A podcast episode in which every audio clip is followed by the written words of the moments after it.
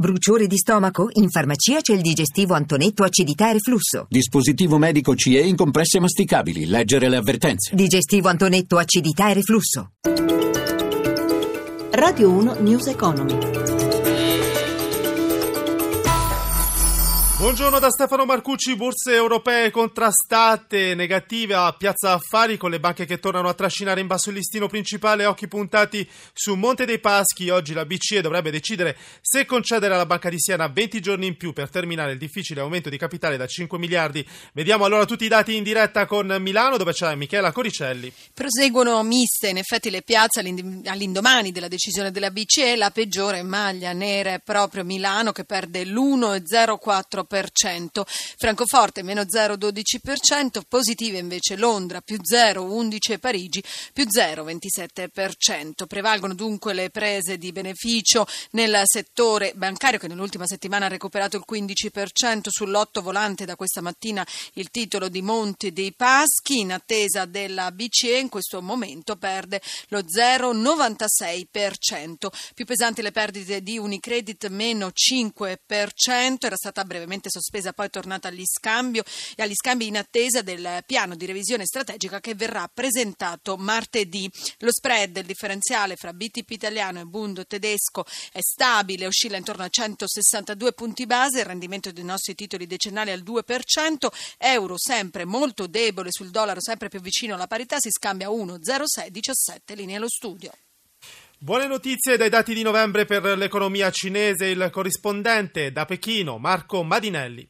Cresce la domanda di merci in Cina e all'estero provocando un aumento sia dell'inflazione al 2,3% in novembre sia dei prezzi alla produzione al 3,3%. Questo si riflette anche nei risultati positivi del commercio estero con le esportazioni aumentate a novembre del 5,9%, le importazioni cresciute del 13%. Europa e Stati Uniti hanno trainato la domanda di merci cinesi in vista della stagione natalizia mentre le importazioni sono state sostenute dalle materie prime, greggio e metalli di ferro ferro. Il quadro dei dati degli ultimi tre mesi dunque conferma che l'economia cinese sta abbastanza bene e dopo anni di ristrutturazione anche il settore industriale riprende a guadagnare. Questo fa guardare con ottimismo ai dati di fine anno e molti si aspettano che la crescita nell'ultimo trimestre vada oltre il 6,7% della prima parte del 2016. Che le prospettive della Cina fossero in miglioramento lo attestano i ripetuti rialzi delle previsioni del Fondo Monetario Internazionale, mentre parallelamente le abbassava per il resto del mondo. La transizione da un'economia basata sulle esportazioni di merci a basso costo ad una trainata dal mercato interno è ancora lunga, ma il governo di Pechino può guardare al futuro con rinnovata fiducia. Confindustria e sindacati confederali CGL, CISL e WIL si sono incontrati a Roma per avviare la discussione sul patto della fabbrica, un progetto generale di politica industriale per il Paese con un confronto su diversi temi, dal welfare alla formazione, dall'innovazione al mezzogiorno. Giuseppe Di Marco ha sentito il segretario generale della CISL, Anna Maria Furlan.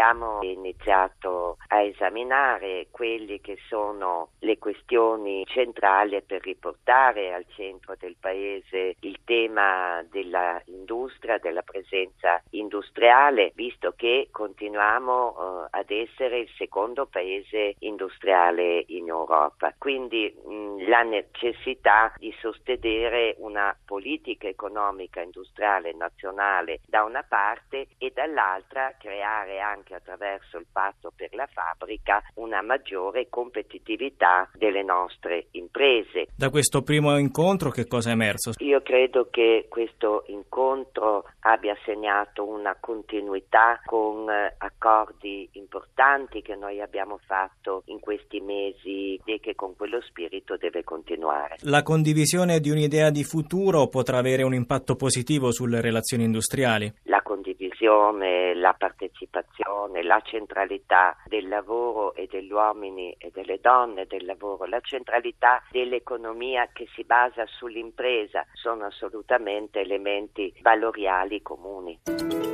News Economy termina qui in regia Massimiliano Savino da Stefano Marcucci, buon proseguimento.